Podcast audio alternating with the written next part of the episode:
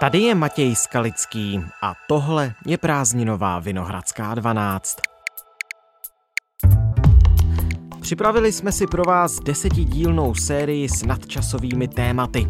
Mnohdy nás pálí stejně jako ty mimořádně aktuální, ale ne vždy se na ně v rámci týdenního přívalu zpráv dostane.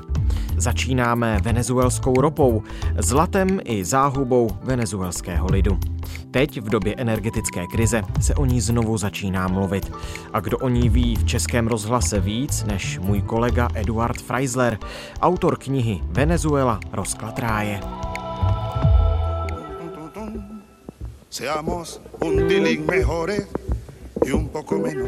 Dnes je pondělí 8. srpna. Ahoj Edo, díky, že jsi přišel. Ahoj, děkuji za pozvání. Prosím tě, jak žhavým zbožím na světovém trhu je teď v době ruské války, ruské invaze na Ukrajinu, energetické krize a různých hrozeb týkajících se tedy úplného zavírání potenciálního ruských kohoutů do Evropy eh, venezuelská ropa?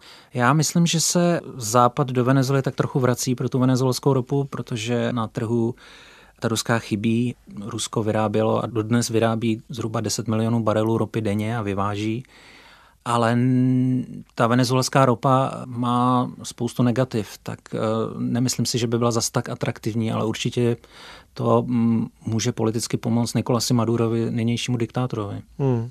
No a staví se on do role nějakého ropného spasitele nadneseně eh, řečeno, respektive prodává to tak třeba Venezuelanům, jako já jsem ten, který teďka vám konečně po těch x letech krize, kterou vy tady zažíváte, vrátím to bohatství, které si dle něho určitě Venezuela zaslouží? Ona je to všechno propaganda trošku ze strany Madura. On teď nedávno prohlásil, že si jeho země zaslouží uh, Nobelovu cenu za ekonomii, což je tragikomický, protože z té země uteklo během sedmi let, osmi let jeho vlády 6 milionů lidí, děti mu tam umíraly hlady, průměrný plat spadnul na dolar 40, 96-97% lidí žije pod hranicí chudoby. Takže říct něco takového je trošku urážlivý těm lidem, hmm, co, co hmm. přežili a těm lidem, co jsou v emigraci. Ale samozřejmě to prezentuje jako takzvaný morální vítězství té bolivarské revoluce, kterou založil Hugo Chávez v roce 1999, taky říkají socialismus 21. století, tak to považuji za morální vítězství, že přežili americké sankce a tuhle tu hlubokou ekonomickou krizi a zřejmě teď se jim bude dařit o něco líp, protože tu ropu budou zase zřejmě moct vyvážet. Hmm a tak prodávat. A ropa pro Venezuelu to je velmi, velmi důležitá komodita. To je jediná komodita tak trochu, protože hmm. oni dostávají 96-97% příjmu dostávají vyloženě jenom za prodej ropy. A oni na ní jsou totálně závislí, je to jejich jediná komodita prakticky. A to už trvá od 20. 30. let 20. století.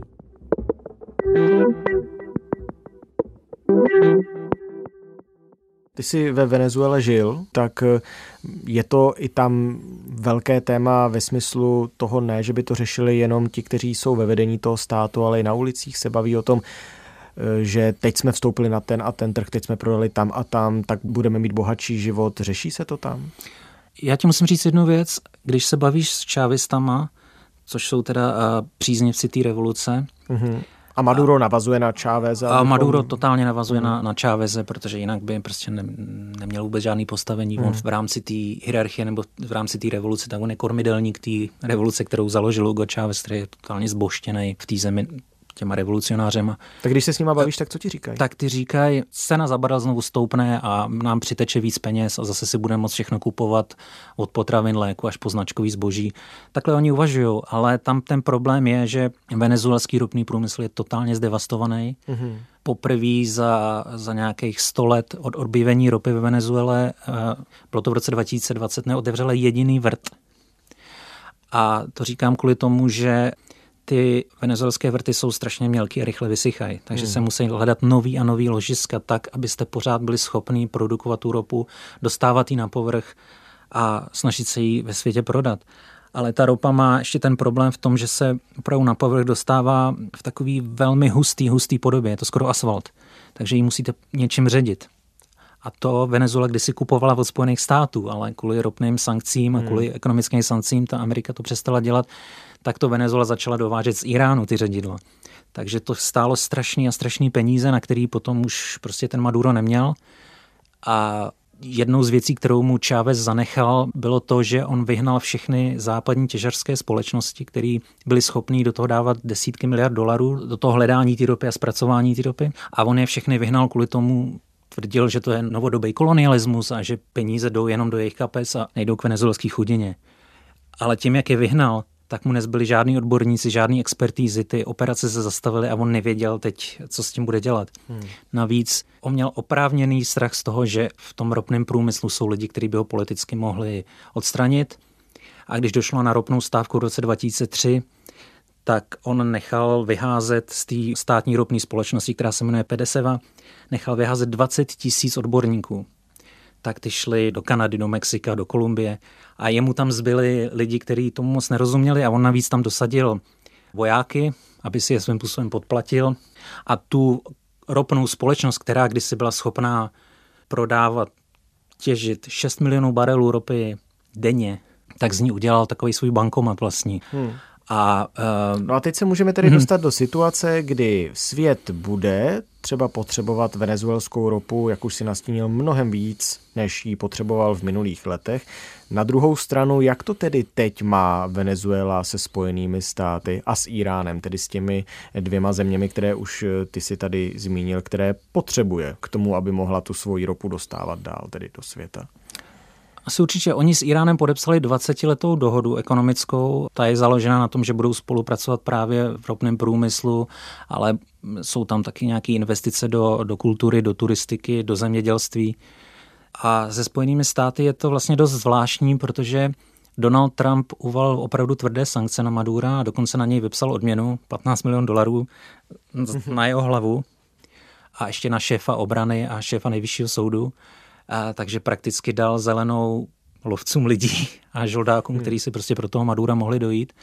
A najednou máte delegace vyslanou současným prezidentem Joe Bidenem, který v březnu tam vyslal svoje nejvyšší poradce pro Latinskou Ameriku a zdá se, že prostě Joe Biden se snaží najít alternativní zdroje pro svoji vlastní ekonomiku, protože on že jo, uvalil embargo na dovoz ruské ropy do Spojených států. Mm-hmm. Takže Venezuela se dohodla s Iránem na nějaké další pokračující spolupráci a to kvůli tomu, že předtím se Spojené státy otočily k Venezuele zády a teď i Spojené státy vysílají do Venezuely své delegace, aby s Venezuelou jednali.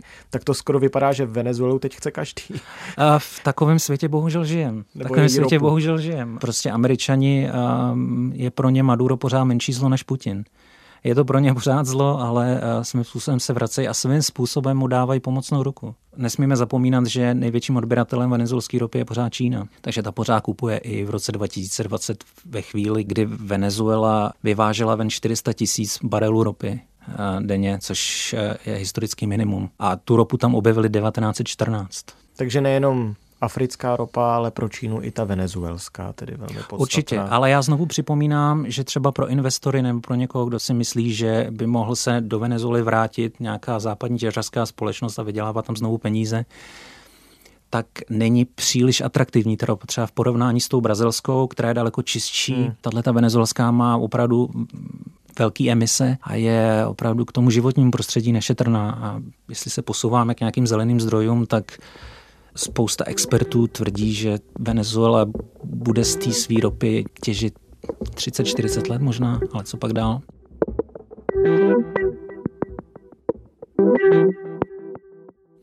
Když jsi zmiňoval, že tedy ropný průmysl ve Venezuele je zdevastovaný, tak jak je na tom tamnější život?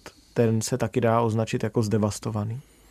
Tragický, no. Já, já jsem tu Venezuelu projel křížem krážem svým způsobem, ne, že by byl v každém tom federativním státě, ale jedete po dálnici a, a stovky kilometrů, někde žádná pumpa, a když na nějakou narazíte, tak, tak je v dezolátním stavu vytrhaný uh, hadice, všechno zrezavělý, nikde nikdo.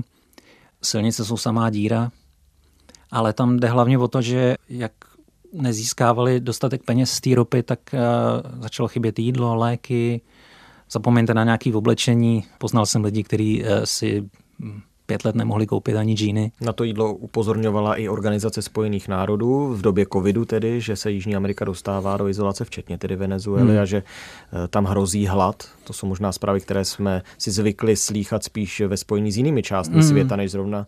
Podívejte, já tam žil uh, mezi lety, uh, poprvé jsem tam přijel 2007, což už je dávno, takže možná mám takový, můžu porovnávat, kde ta mm, Venezuela byla 2007 mm, mm, a pak jsem se tam eh, vlastně přestěhoval 2018, ještě 2017 jsem tam byl, když jsem reportoval o těch protivládních protestech, které se opravdu zvrhly v krvavou lázeň.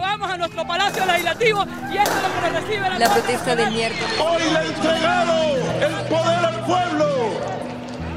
Y el pueblo debe decir si quiere guerra o quiere paz. A, a ty lidi tam opravdu trpěli hlady. Jako opravdu a spousta, spousta, spousta dětí, ani nevíme kolik, zemřelo protože prostě nemělo výživu nebo jim rodiče nebyli schopni zajistit jídlo. A v tom roce 2017 tři nejprestižnější univerzity udělali takovou studii a zjistili, že v průměru každý Venezuelan, jich 30 milionů, zhubnul o 11 kg. Hmm.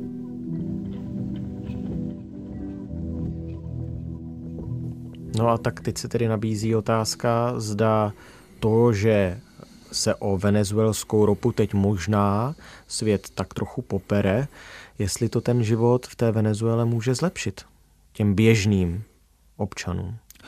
Doufejme, že jo.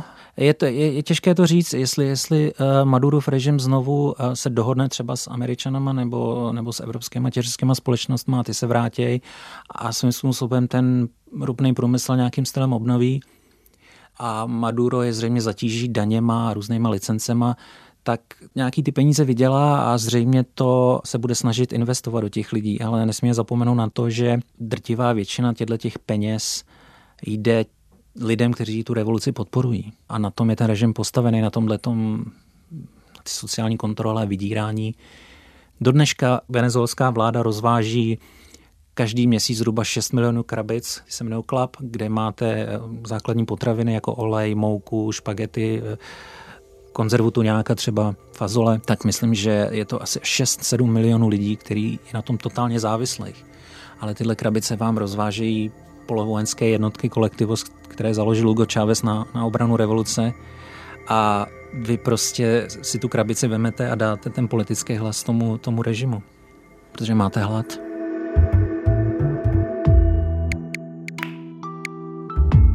Tak moc krát díky, že jsme o tom mohli tady mluvit. Já děkuji za pozvání.